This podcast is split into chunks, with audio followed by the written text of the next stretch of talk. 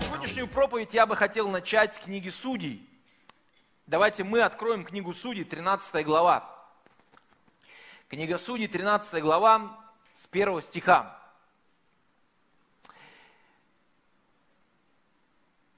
Сыны Израиля, вы продолжали делать злое пред очами Господа. И такое тоже бывает. Когда люди, верующие в Иисуса Христа или вообще в Господа, пред Его лицом продолжают делать злое. Сыны Израилевы продолжали делать злое пред очами Господа, и предал Господь их в руки филистимлян на 40 лет. 40 лет в пустыне, 40 лет в руке филистимлян. Вообще 40 лет – это период одного поколения. 40 лет. Ведь не случайно они были 40 лет в пустыне. Не 50, не 60, не 30, не 25, а 40. И не случайно Господь предал их в руки филистимлян на 40 лет, потому что это время одного поколения. И когда они зашли в пустыню, вы же помните, что это поколение, которое родилось в Египте, оно должно было умереть в пустыне, чтобы поднялось новое поколение. Поколение людей, которые думают по-другому. Поколение людей, которые живут другими ценностями. И поколение людей, которые призваны исполнить то, что Бог ожидает от них. Потому что старая закваска наквасит все тесто. И люди старого поколения, люди, которые не хотят меняться, люди, которые не хотят расти, двигаться вперед и э, делать какие-то шаги, которые неудобны, непривычны. Такие люди, они, к сожалению, не всегда способны услышать и исполнить волю Господа для своей жизни. И вот Господь предает этих людей на 40 лет в руки филистимлян. Это одно поколение. Поколение, которое, по сути, выросло э, в состоянии анархии – что можно характеризовать, как можно характеризовать время судей? Если вы читали книгу судей, то заканчивается последняя глава словами. И делали они все, не было у них царя. Большая проблема, когда люди живут без царя в голове. И не было у них царя в Израиле. И каждый из них делал все, что ему казалось справедливым. Не то, чтобы оно так было, но все, что ему казалось справедливым, он делал, потому что не было царя в голове. И вот большая проблема – Люди жили без царя, люди жили в состоянии анархии, люди жили то вверх, то вниз, эти американские горки. И вот этот исторический фон, который мы должны с вами увидеть, предшествовал рождению Самсона. Ему суждено было прийти в этот мир как ответ на проблему целого народа. Его рождение не было случайно. Знаете, так получилось. Нет. Оно было запланировано Господом. Потому что если мы читаем историю жизни Самсона, то его мама, она была бесплодна. То есть родители хотели, но не могли. Но Господь захотел, чтобы Самсон пришел в этот мир. Это была всецело воля Божья, это был его промысел, это его было желание, чтобы Самсон пришел в этот мир. И в этом была особая нужда, нужда, связанная с народом. Судьи, 13 глава, 3 стих. Давайте мы прочитаем. Явился Господь, о, явился ангел Господень жене, жене Маноя, это мать Самсона, и сказал ей, вот ты неплодна и не рождаешь. Я слышу диагноз врачей. Врачи говорят, ты неплодна и ты не рождаешь. Слава Богу, что есть продолжение. У этого стиха, у всего есть свое продолжение. Врачи говорят, ты неплодна и не рождаешь, но Скажите «но». Это хорошее слово «но», которое я читаю в Библии, потому что за этим «но» всегда следует решение от Господа. Он говорит, но зачнешь и родишь, и родишь сына. А это ответ Бога на диагноз врачей. Врачи говорят, нет, невозможно. А Бог говорит, возможно. Бог готов в жизни каждого из нас и из минуса перевести нас в плюс, добавив всего лишь одну палочку. Вот эту вертикальную, э, вертикальную палочку. Всякий дол да наполнится. На всякое действие есть Божье противодействие. Апостол Павел в послании филиппийцам в 4 главе, в 19 стихе говорит, Бог мой, скажите, Бог мой, да восполнит всякую нужду мою по богатству, славе Христом Иисусом. Не может быть. Он говорит, да, восполнит. Бог мой, да, восклицательный знак, восполнит. Без вариантов. Поэтому, когда врачи говорят, не получится, Бог говорит, получится. Врачи говорят, невозможно зачать, возможно зачать, говорит Господь. Приходишь на работу, на собеседование, говорит, ты нам не нужен, Бог говорит, ты им точно нужен. Ты им точно нужен. Я это знаю по себе, на собственной шкуре испытал. Когда я уверовал, я однажды рассказывал эту историю, по-моему, в церкви, когда я уверовал, у меня, знаете, я как Гедеон полагал руно перед Господом. Э, ну, ты Бог или ты не Бог, или вообще не дай Бог. Я вот полагаю эту руно, я говорю, Господи, у меня, я приехал в Нижневартовск, у меня было медицинское образование, но не было местной прописки. И поэтому я вроде бы как бы гражданин России, но в принципе такой гражданин, что никому не нужен. Вот. И, и опыта работы нет никакой. я, а я на тот момент стоял, знаете, вот на этом перешейке, на этом перекрестке. Либо за Богом, ну знаете как, коня потеряешь там и все остальное. Вот. И я стою, я говорю, Господи, вот если ты есть, а я, я пошел в больницу устраиваться на работу. Я пошел в больницу устраиваться на работу, приношу свои документы. И они смотрят эти документы и спрашивают, а у тебя есть а, прописка? Я говорю, нет. У меня прописки нет местной. Тогда они говорят, все, давай, до свидания. И я вышел, не солоно хлебавший, встал на крыльцо. И как сейчас помню, это было осеннее, осеннее утро, пасмурное. И я говорю в небо, Господи, если ты есть, но должен же какое-то вот, ну, быть реальное подтверждение, да? Вот если ты есть, я хочу работать в этой больнице, вот в этом отделении, и вот, вот в этом месте. Ну уж как вот ну, как бы, ну, Бог, ты уж не попади в просак, если ты есть, то давай, яви себя. На следующий же день я прихожу в эту же больницу с теми же самыми документами, к той же самой леди, которая меня отфутболила оттуда еще вчера. Я говорю, слушайте, хочу у вас работать. Она смотрит мои документы, мы берем тебя. Более того, мы там даем тебе прописку, общежитие там и все остальное прочее.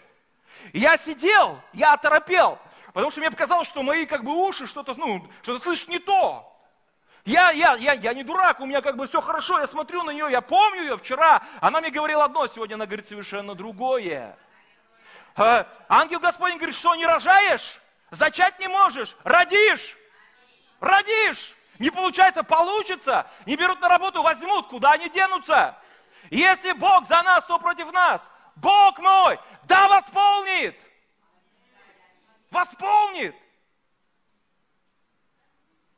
Я лучше проповедую, чем вы реагируете. Бог мой, да восполнит всякую нужду твою по богатству своему, не твоему, а своему, в славе Христом Иисусом. Итак, мы видим, что без вмешательства Господа все было бы бесперспективно в жизни Маноя, в жизни его жены. Самсона бы вообще не было бы по определению, это не была их инициатива, это была инициатива Господа. Потому что у Бога был план не только для Самсона, но для всего народа, для народа израильского. Замысел Бога был в том, чтобы помочь Израилю выйти из кабалы. Не он их туда загнал, Причина была в том, что они продолжали делать злое. Я, я этому удивляюсь. Вы знаете, одно дело, когда человек по неопытности, по неосторожности наступил на грабли, они ударили ему по лбу, вроде бы больно, думаю, теперь я туда не пойду, пойду в другую сторону, но он идет туда же и наступает на те же самые грабли, они опять ему бьют по лбу. Возникает вопрос, зачем ты туда идешь? Зачем ходить туда, где бьют тебе по лбу, но все равно туда идти, тебе больно, но ты идешь? Меня удивляет, что они не то, что начали делать злое, написано, они продолжали делать злое пред очами Господа, зная, что это зло. Довелось мне лежать в больнице, и в этой больнице, э, это было хирургическое отделение, лежали разного рода люди. И привезли одного мужчину лет 45, и э, из-за того, что он курил всю свою сознательную жизнь, он был, он был водителем, он был шофером, это была профессия, не просто он ездил за рулем, у него была профессия шофер – и он всю свою жизнь курил, и из-за этого у него сосудами начались проблемы. А, по-медицински, по-моему, это называется а, облитерирующий. Да, вот именно так.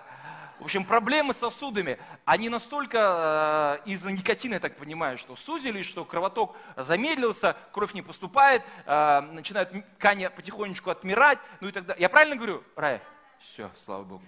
Мне надо быть точным во всем здесь. Вот. И поэтому у этого, этому мужчине, ему было 45 лет, ему грозила ампутация.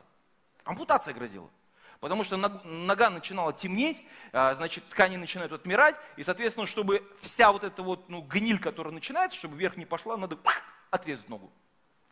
Ему сказали, вот если ты будешь еще курить, если ты будешь еще курить, то мы тебе ногу отсечем. У тебя есть шанс, он небольшой, но шанс есть, что ты можешь сохранить свою ногу. У него, нет, у него по-моему, двое или трое детей, он кормилец в семье, он водитель, ему нога нужна, чтобы ездить.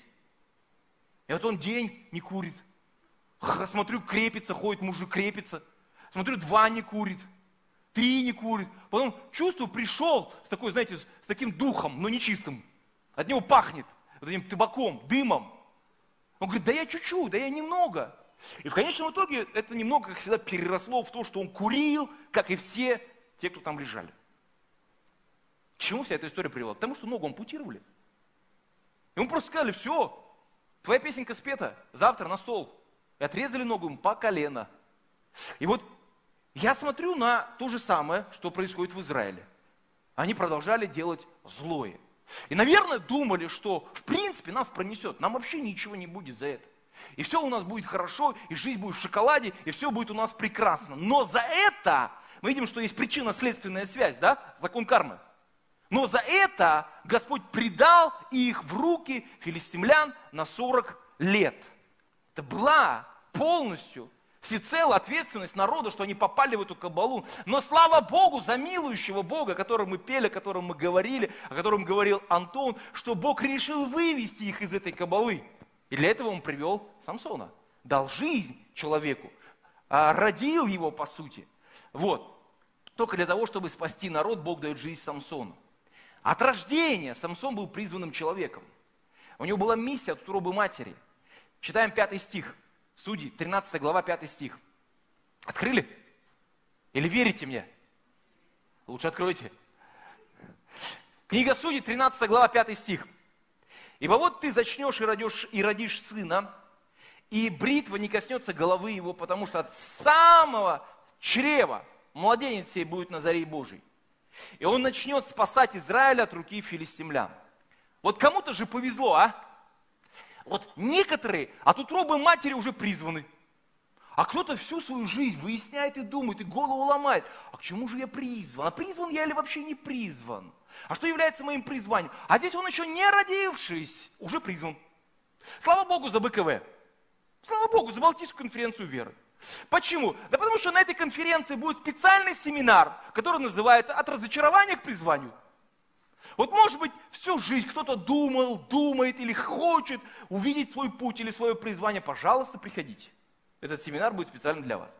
Ну и вот, рождается Самсон, приходит в этот мир не иначе, как Назарей. Для нас слово Назарей, наверное, ничего особенного не говорит. Но Назарей происходит, слово Назарей происходит от еврейского слова Назир, что означает отделенный или посвященный человек. Назареем становились люди, на, э, как от рождения, посвященные родителями, так и самостоятельно. Люди, просто кто-то хотел выбрать такой путь. Это было не для всех, это было для отдельных людей, которые хотели посвятить свою жизнь полностью на служение Богу. Они отделяли а, а, себя от всего народа и, соответственно, жили э, по определенным канонам. Им нельзя было пить вина, нельзя было прикасаться к мертвым, и э, нельзя было стричь волосы. Нельзя было стричь волосы.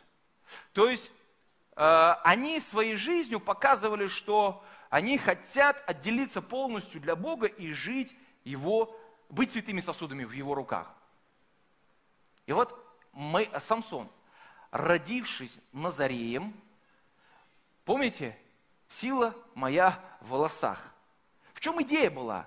Не только в том, что сила была в его волосах, а в том, что обед был связан с волосами. Назарейский обед. Это была визитная карточка Назарея. Это, по сути, его диадема была на голове. И когда он шел с этими длинными волосами, все понимали, что он Назарей. И эти Назареи ничего общего с монахами не имели. Это, было это не было монашеское общество. Они жили среди людей, они ходили среди Израиля. Они не пили вино в то время, когда все остальные пили вино. И вино было частью культуры Израиля. Но они говорили, что мы полностью отказываемся от каких-то удовольствий, в том числе и от вина, для того, чтобы служить и жить для Бога, посвященной жизнью.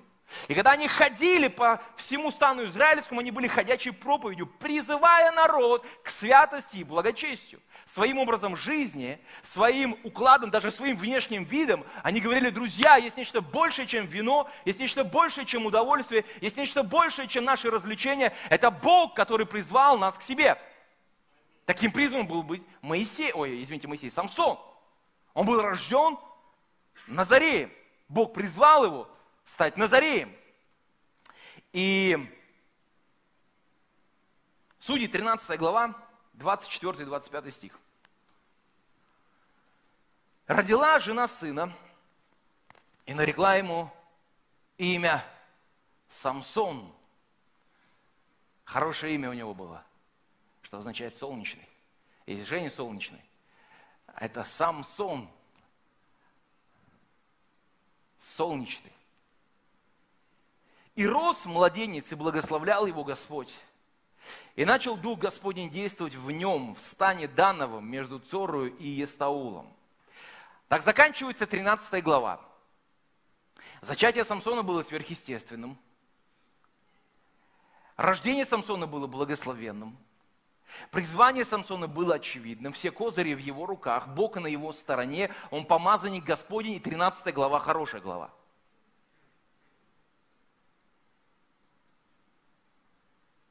Но за 13 главой еще есть 14.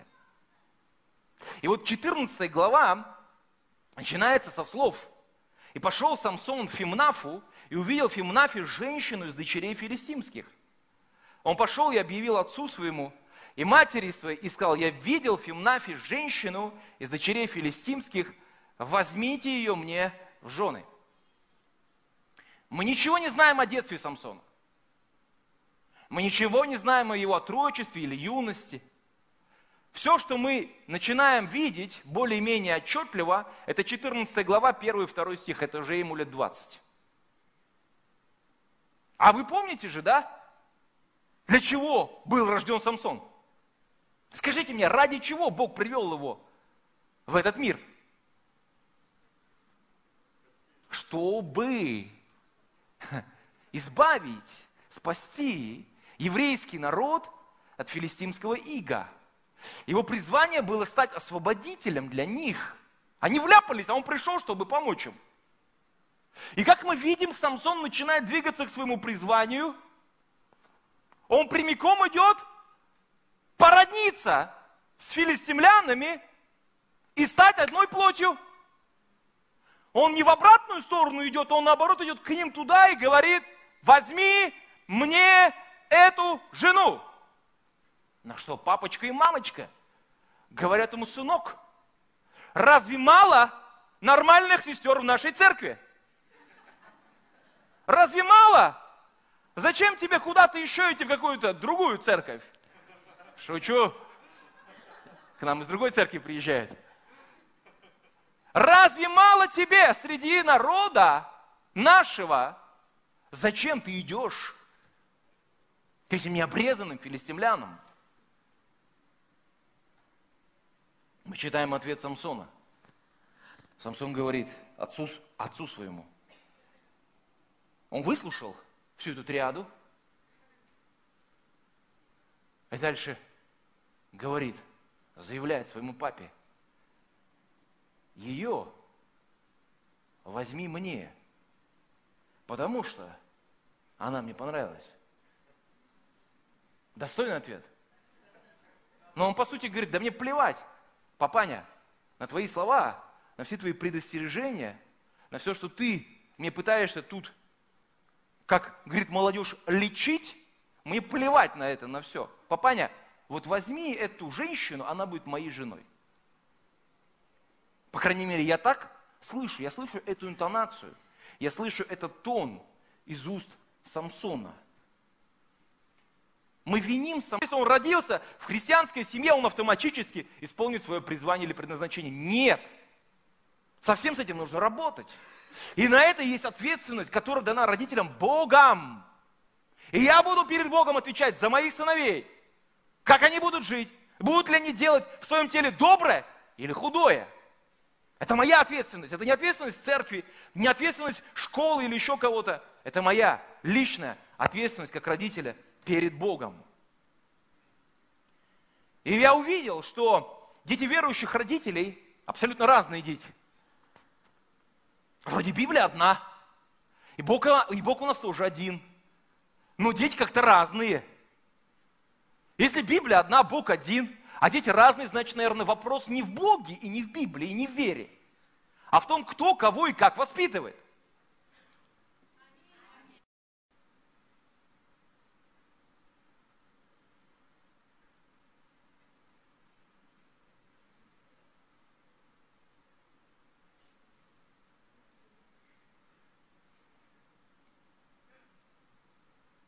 Я так рад, что на моем пути встречались хорошие дети верующих родителей. Когда они говорили, что я... Потому что иногда ДВР как, звучит как, диагноз. Ну, то есть ДВР это все, значит, с ним все понятно. Типа крест на нем, и все.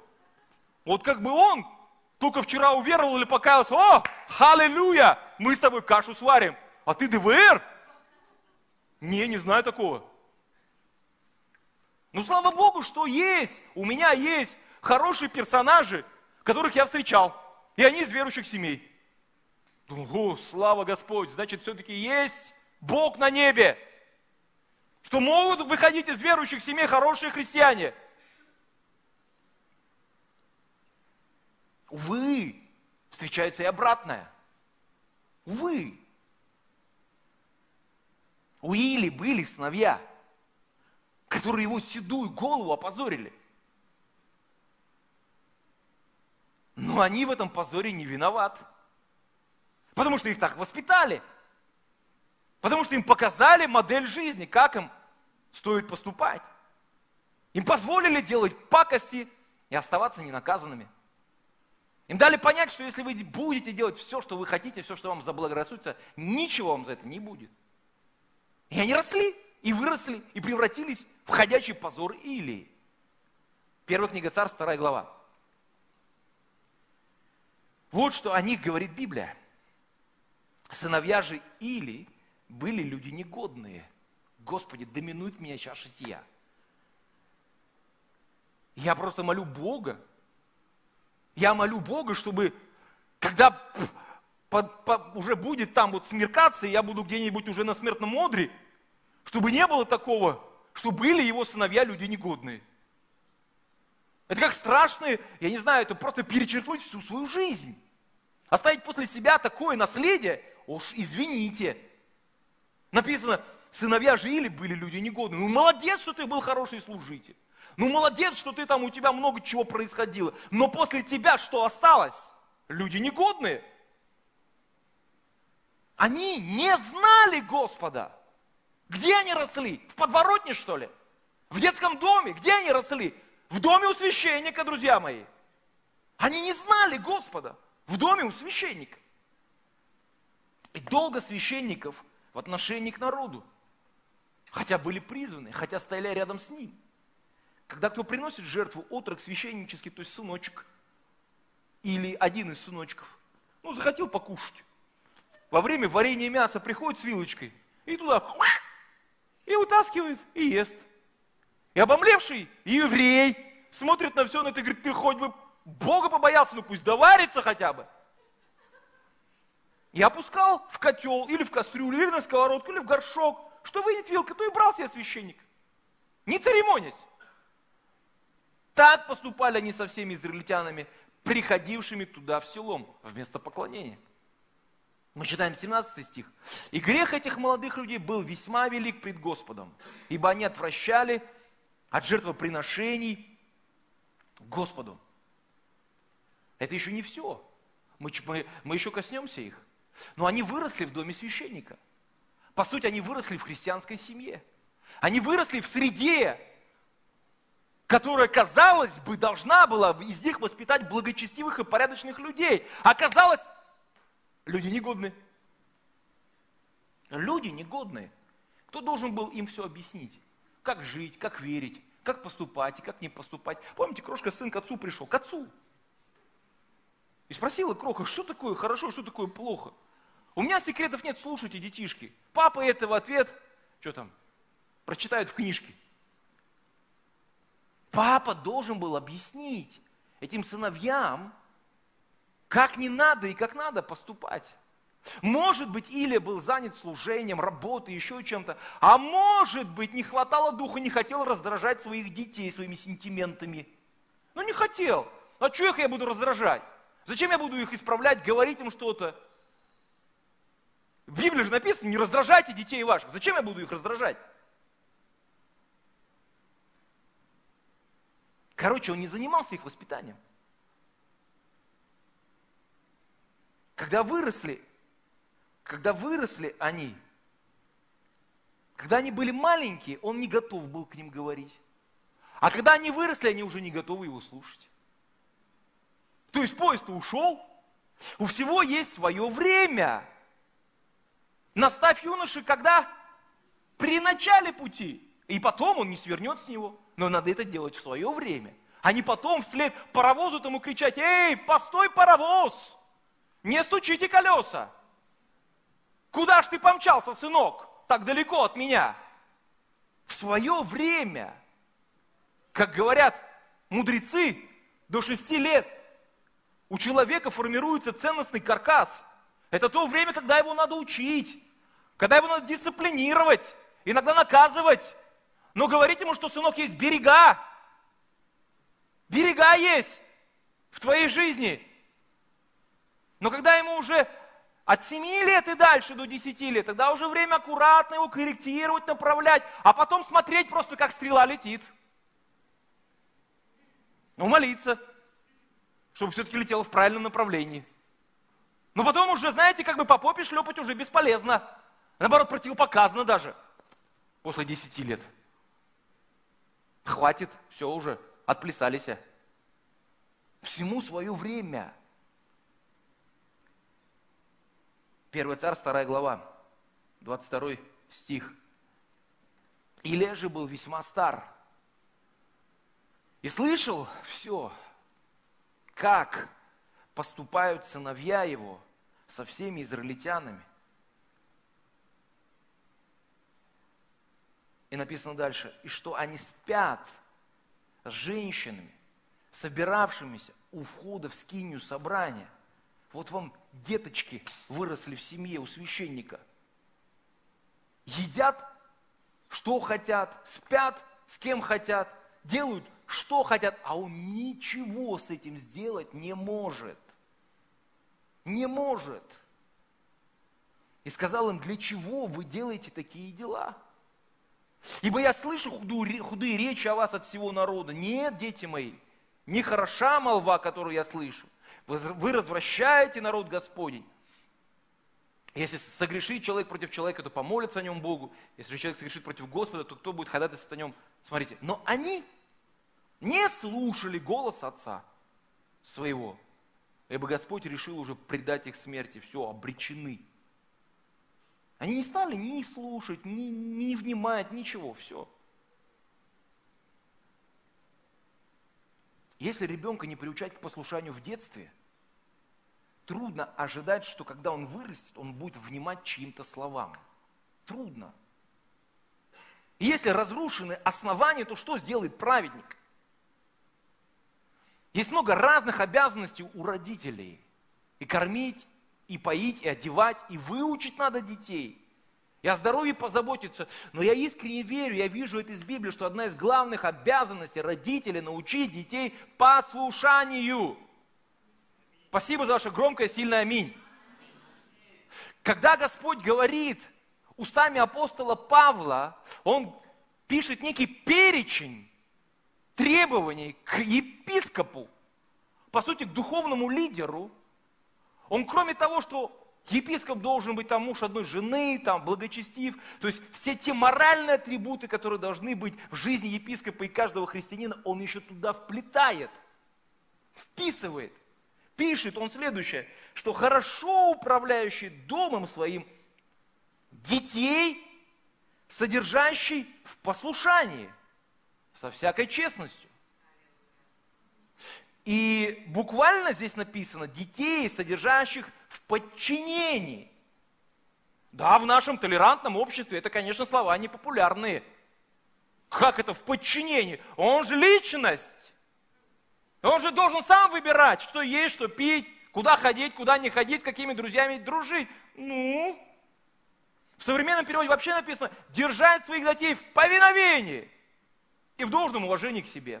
Вот если бы Илия вот в то время хотя бы, ну вот услышал бы эту проповедь, или хотя бы прочитал бы это послание, может быть, не произошло бы в его жизни то, что произошло. Может быть, я не знаю, но я просто моделирую.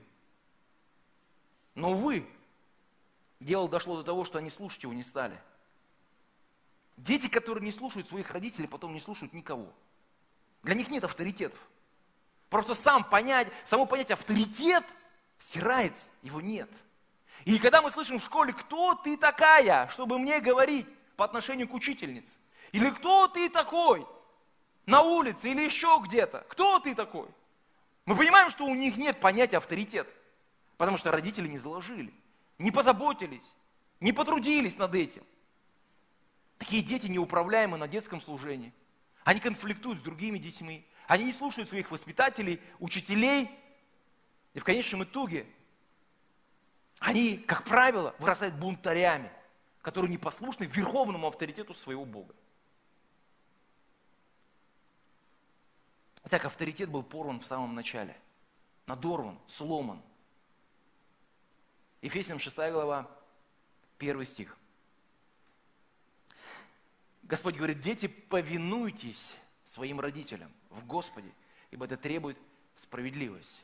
Мы видим, что повиновение детей это, друзья мои, не просто хочу или не хочу, это заповедь Божья. Дети обязаны повиноваться своим родителям. И если ребенок не слушается, он не просто, знаете, мило капризничает. Он нарушает Божий порядок, который Господь установил. А по сути он грешит. Когда дети, знаешь, начинают капризничать, и родители начинают потакать этим детям. Ой, смотри, какая милашка. Ой, ха-ха-ха.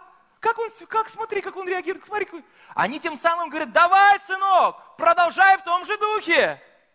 Пусть тебе будет наплевать на меня, на папу, на бабушку, на маму, на тетю, на дядю. На всех тебе будет наплевать, ты всех веселишь. Молодец. Угу.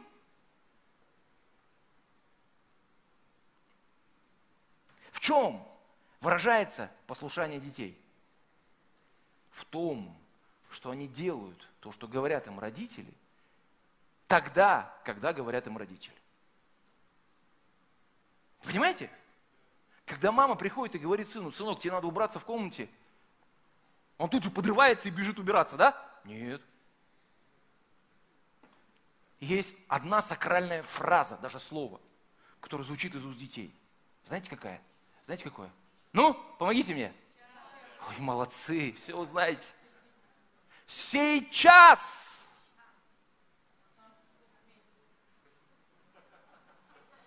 То есть он вроде бы не против убраться. То есть он не говорит в открытую, да я не буду убираться. Он говорит, сейчас.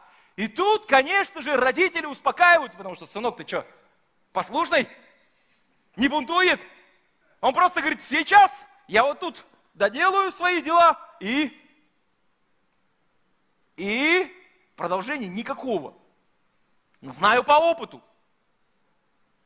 Поэтому, когда он говорит сейчас, нам кажется, что он в послушании, а он в непослушании. Послушание – это когда ребенок делает то, что ему говорят, тогда, когда ему говорят – то есть, если вы ему скажете, сынок, через пять минут, то значит через пять. А если вы ему говорите, сейчас надо убрать все здесь, послушание, это значит ребенок убирает. Угу.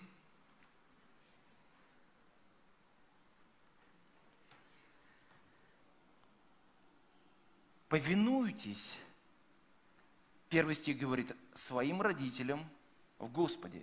И дальше следующие два стиха, они никак не могут быть оторваны от первого. И следующие два стиха, почитай твоего отца и мать. Это первая заповедь с обетованием. Если повинуетесь, это действие, которое призван ребенок осуществить, то почитайте это акт отношения. Теперь, друзья мои, хочу поймать еще ваше, ваше внимание на, несколько, на, на некоторое время. Ребенок может сделать просьбу или исполнить слово отца или матери, но вопрос, с каким видом на своем лице. Если ребенок идет убираться и говорит, ай, опять, ну папа, и вот в таком ключе все, вот в этой мимике, вот в этом посыле я никак не могу прочитать «почитай отца твоего и мать». То, что он делает, он делает. Но если в этом почтение к родителям, это большой вопрос. Это большой вопрос. И поэтому первую, первый стих нельзя отделить от второго и второй от первого. Повиновение или послушание с правильным сердцем – Ребенок делает, потому что он уважает. Потому что родители для него являются авторитетом. Потому что они просили, и он пошел и сделал. Конечно, я могу махнуть на это рукой и сказать, главное, он сделал то, что я его просил. Нет, этого недостаточно. Ребенка нужно научить уважению ко взрослым. И это уважение должно иметь видимое выражение. Нужно учить детей здороваться, нужно учить детей прощаться, Нужно учить детей говорить на «вы» со взрослыми. Нужно учить детей вставать и уступать место взрослым. Учить. Это функция родителей в доме. Учить. Как Писание говорит, пред лицом седого вставай и почитай лицо старца, и бойся Бога твоего, я Господь. Но чтобы это не выглядело голой теорией, немного практики. Как воспитывают детей в послушании. Несколько шагов. Первое, любите их. Любите своих детей. Все начинается с любви. Любовь, она главенствует. Ребенок должен жить в этой атмосфере любви, понимая, что в его жизни есть четкие границы. Его любят, его ценят, им дорожат, но он должен понимать, что за буйки заплывать нельзя. Итак, первое, нужно любить своих детей.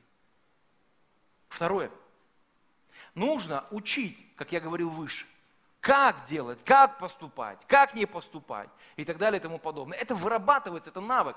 Я помню одно время, когда мы спускались со, с моими детьми, я их отвожу в школу и в сад утром, мы спускаемся, и я как-то замечаю, что они просто проходят мимо консьерж, э, консьержки, и ну просто проходят и идут, разговаривают между собой. А я здороваюсь, они не здороваются. Я думаю, а что они не здороваются? Ну, это как бы нормально же, то есть ты идешь и здороваешься, а что, а они не здороваются? Вот я здороваюсь, они не здороваются. Думаю, что они не здороваются? Потом э, вечером я говорю, слушайте, детки, давайте так договоримся. Мы, когда спускаемся, мы здороваемся, во-первых, с людьми в лифте, а во-вторых, здороваемся с консьержкой. Хорошо. То есть они не поняли, зачем это. То есть как бы это не дано пока понять, но они в принципе согласились. Хорошо. И вот мы перед тем, как выйти из лифта, я говорю, вы помните наш уговор? Что мы здороваемся с консьержкой, да, помним. И вот они этим гуськом идут, такие первый пошел, здравствуйте, второй, здравствуйте, третий, здравствуйте. Консьержка обомлела, потому что с ней никто так столько не здоровался вот так вот за какую-то считанную одну секунду. И теперь и так было несколько раз, то есть я их несколько дней прям учил и говорю, ребят, мы здороваемся, мы здороваемся, мы здороваемся. Или там со взрослыми надо разговаривать на вы. То есть это не твой друг, это не твой, это вы, он, он, он старше тебя. И вот они, я их учил, учил, учил, потом смотрю, здороваются. Просто идут и здороваются. То есть мы им прививаем какие-то определенные ценности через то, что мы учим их. Кто их научит этому? То есть мы-то взрослые, мы-то думаем, что это по определению априори должно быть. Он должен здороваться, он должен вставать, он должен садиться, он должен там честь отдавать и все остальное. Да он ничего не знает этого. И поэтому наша задача научить, рассказать, втолковать, несколько раз закрепить. А потом, если они делают, уже исправлять. Уже корректировать. И если нужно, если они не слушаются сознательно, значит наказывать. И Библия, вы знаете, призывает родителей не бояться наказывать своих детей.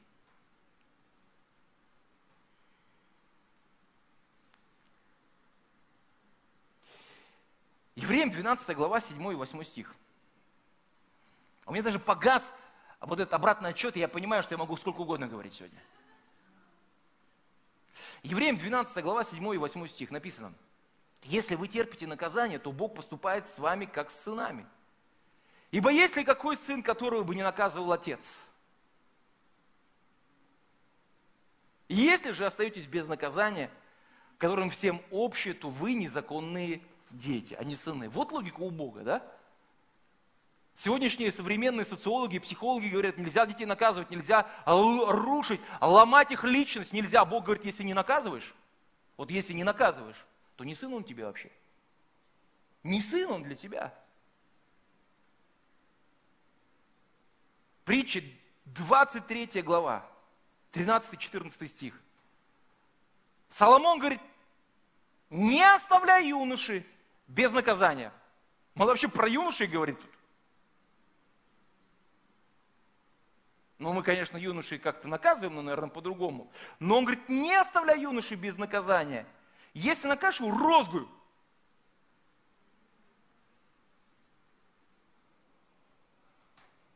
Он не от розги. Но после, если ты накажешь его розгую, спасешь душу его от преисподней. Кому-нибудь в детстве выписывали витамин R?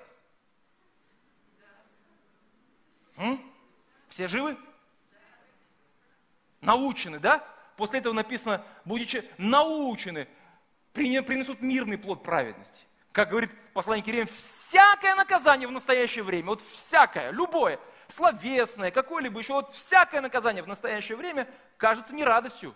Никто не радуется, когда его наказывают, а печалью. Но после есть плод, наученным, через него доставляет мирный плод праведности. Итак, использовать розгу или нет, это ваше дело. Ну, вы сами решите, надо вам розгу использовать или нет. Кому-то, я думаю, прописана розга вообще от рождения. Вот кому-то прописано. Некоторые даже говорят, меня мало лупили. А кому-то нет. Вот есть дети, я смотрю на них и буду, боже мой, так быть родителями таких детей, это же не то чтобы обязанность или ответственность, это просто ты на облаках. Ты живешь и получаешь удовольствие, в эйфории в какой-то живешь. А кому-то нужна розга. Ну, я так думаю. Ну и Библия, по крайней мере, об этом говорит. Итак, каждому свое. Это не то, чтобы всем, знаете, надо розгу прописывать, но если нужна розга, лучше ее по назначению применять. По назначению. Какое назначение у розги? Одно мягкое место. Вот. И Библия говорит, что если привязалась глупость к сердцу юноши, исправительная розга исправит. Вот исправит, поможет. По назначению. Вот есть назначение, вот есть глупость, да? Эту глупость человек совершает, как я уже говорил, вот систематично, нарушая все договоренности, все правила, все заповеди. Вот просто делает и делает, делает и делает, делает и делает. Иногда на зло делает, иногда специально делает, иногда вопреки делает. Потому что ну, ну, все время же надо испытывать границы, то есть, ну что, кто кого. И вот когда ты показываешь вот этого кожаного змея, знаете, все, все становится на свои места. Сразу глупость уходит, далеко вообще, ее не видно все понимает, все знает, все, с ним все хорошо. Он как шелковый становится, все меняется. Поэтому иногда исправительная розга нужна, необходима, чтобы эту глупость отвадить. Отвадить. Чтобы ребенок, он мог понимать, что есть своя цена за все.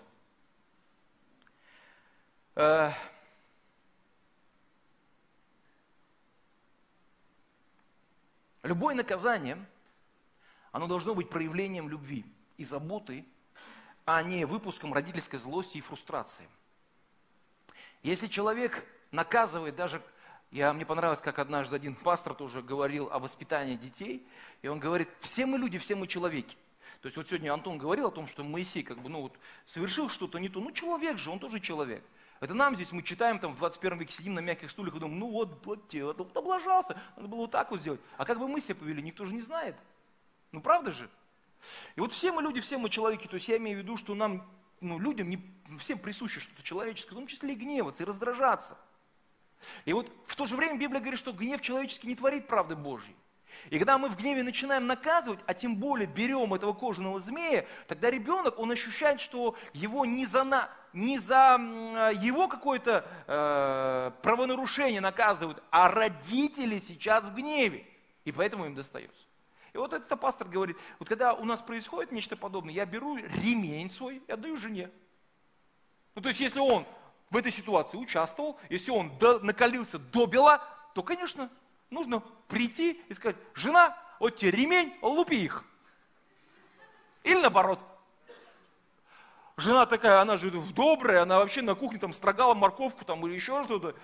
Ей дал муж ремень, она должна послушаться, муж что делать? Теперь надо как бы это, а как она их будет лупить? В любви будет. Ну иди сюда, сынок. Давай я тебя. Есть? Да. Понял? Да. Иди с Богом. Второй, иди сюда. Есть? Да. Понял? Иди с Богом. А папаша бы по-другому бы сделал, правда? Попа горела бы, красная была бы. Сидеть бы не мог. Потому что сам до бела накалился. Вот. И поэтому надо, чтобы наказание, оно все-таки было выражением любви. Ну, по крайней мере, Библия об этом говорит, кого люблю, тех обличаю и наказываю. Поэтому, если наказываешь, то тогда надо выражать любовь через это наказание. Если ты понимаешь, что любовью, любовью уже не пахнет, ну, передай бразды правления кому-нибудь другому, пусть он поможет тебе в этом деле. Теперь я буду заканчивать. А, во, появились часы. Хорошо. Испугались? А, теперь существует ныне такое, знаете, невидимое противостояние между сторонниками а, физического наказания, ну я имею в виду там ремень там и так далее. Я не говорю бить, я говорю наказывать, хорошо? То есть мы должны разграничить наказание от насилия. Любое насилие это жестокость, это грех, и это недопустимо ни в каком проявлении. Ни по отношению родителей дети, ни по отношению детей к родителям, ни между мужем и женой. Вообще недопустимо. Недопустимо, это грех. Но когда мы говорим о наказании, есть old school, в которой я вырос old school.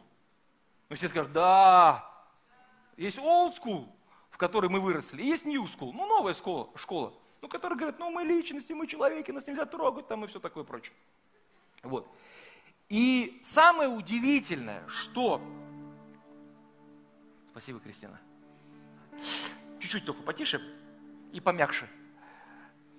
И самое удивительное, что, что дедушка Фрейд, его звали Зигмунд, он в свое время выдвинул такую теорию, что якобы вот наказание, физическое наказание детей, оно ломает личность ребенка, и, в общем, у него начинаются там психические всякие изменения и так далее и тому подобное. И это восприняли за данность и начали строить на этом различные теории. Особенно это развито э, в европейских странах, в Америке, когда говорят, что ребенка нельзя трогать, ребенка нельзя наказывать, и так далее и тому подобное. И когда происходит что-то такое из ряда вон выходящее, нужно просто мило смотреть и ждать, когда он придет в себя, встанет на ноги и пойдет за вами по пятам. Ну, такое вот, к сожалению, явление имеет место быть. А почему сегодня люди начинают склоняться к этой теории? А знаете почему? Потому что есть общая тенденция доверять больше экспертам, специалистам, в кавычках, в тех или иных областях, чем Слову Божьему. Люди доверяют каким-то экспертам ну, типа психологам, каким-то социологам или еще кому-то. То есть они доверяют, они думают, что эти психологи, социологи и так далее, они знают толк, они понимают, о чем они говорят. Я хочу процитировать, я хочу процитировать а, одного доктора, который написал следующую мысль. Он говорит, обратили ли вы внимание, как много бед пришло вместе с экспертами? Есть так много экспертов сегодня по здоровому питанию, по тому, по пятому, по десятому. И он говорит, после Второй мировой войны наступила великая эра экспертов по воспитанию детей. Доктор Спок, мы к нему вернемся, был лишь вершиной айсберга. Нельзя было включать радио или телевизор, или открыть газету или журнал без того, чтобы столкнуться с целой армией экспертов, заявляющих, что они знают, как нужно воспитывать вашего ребенка. В первую очередь эти эксперты подчеркивали, что непрофессионалы заблуждались в своем подходе. Мол, нам нужен современный научный способ обращения с детьми, а не простецкие традиционные методы. В результате последовала беспрецедентная волна подростковой преступности, суицида, венерических болезней и беременностей. Единственное, что уменьшилось, это школьная успеваемость. И вот этот товарищ, который упомянули, доктор Спок, он был самым главным идеологом, противником наказания детей через там шлепание, через там всякие ремни и все остальное прочее. Он был самый главный зачинщик всего. Но самое интересное, что, э, скажем так, впоследствии он пересмотрел свою позицию. И он написал статью «Как не воспитывать ребенка невоспитанным». И вот что он пишет.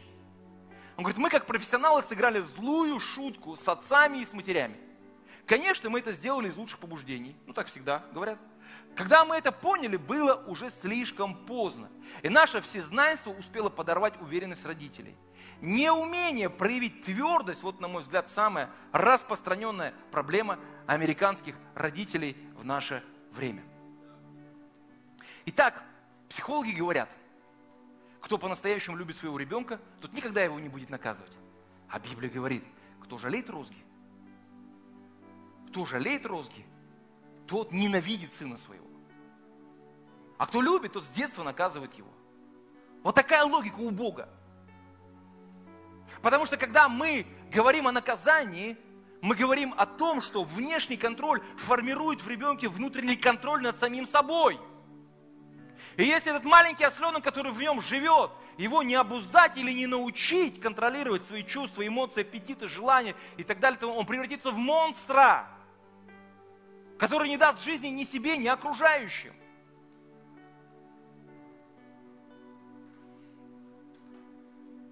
Еще один аргумент связан с тем, что так часто можно услышать о том, что родители превышают меру дозволенного.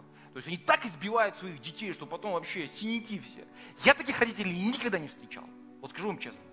Чтобы ребенка там увезли э, с каким-нибудь там, не знаю, с сотрясением мозга там или еще что-то. Возможно, такое есть. Возможно. Но я таких родителей никогда не встречал. А знаете, кто жесток бывает в своем наказании? Это родители, которые не наказывают детей. Потому что когда в течение дня мамаша на своей кухне крутится, крутится, крутится, крутится, и ребенку уже 15 раз надо было выписать чего-нибудь, и тогда все было бы хорошо. Она терпит, она крепится, и вот у нее суета, у нее дела, и тут ребенок, а если два, если три, то они постоянно подливают масло в огонь, и к концу мамаша, она как львица, она просто готова растерзать. Но если бы в свое время когда надо, за что надо. Потом, глядишь, к концу дня все счастливые, все хорошо, мир и покой и благоденствие. Потому что в свое время все было порционно. М? В заключение. Наказание – это средство исправления, а не выражение нашего раздражения на ребенка – Закончив наказание, очень важно не оттолкнуть ребенка от себя, а наоборот, обнять его, помолиться с ним и вместе порадоваться. Ребенок не должен чувствовать отверженность после наказания. Ему не должны объявлять бойкот, типа, мы с тобой неделю там не разговариваем. Или там, ты теперь на кухне сидишь до того, как мы спать ляжем. Там, или еще что-нибудь. Его не нужно оставлять одного. Если наказание достигло цели, ребенок осознал, понял, покаялся, время восстановления. Самое лучшее в наказании – это восстановление – когда вы можете обнять своего ребенка, посадить на колени, помолиться вместе с ним и радоваться, что Господь дает вам такие потрясающие отношения. Как не нужно дисциплинировать своих детей? Выходите, я буду часами говорить. Выходите прославление. Как не нужно дисциплинировать своих детей? Первое. Криком. Что это означает?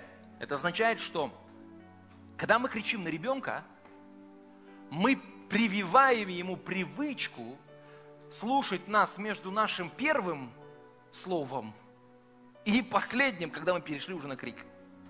То есть, если ребенок начинает слушать, когда мы кричим, только тогда, когда мы кричим, мы ему привили эту привычку. Поэтому криком ни в коем случае нельзя дисциплинировать, потому что мы все время будем кричать и кричать и кричать. Мегафон надо будет там купить и кричать, ходить по кухне или еще где-то. Второе. Ни в коем случае нельзя использовать двойные стандарты. Что это означает? Это означает, что родители должны договориться о том, как они будут воспитывать своего чаду. За что они будут его дисциплинировать, за что они будут его хвалить.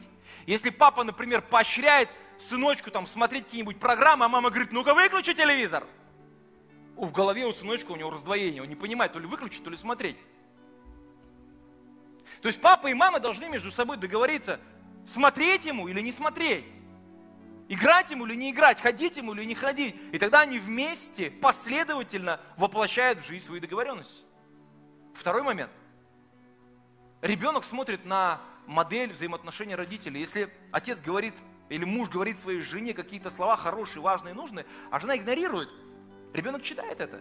И понимает, что, ну, мама не слушает папу, значит, и я могу не слушать папу. В глазах сына или в глазах дочери.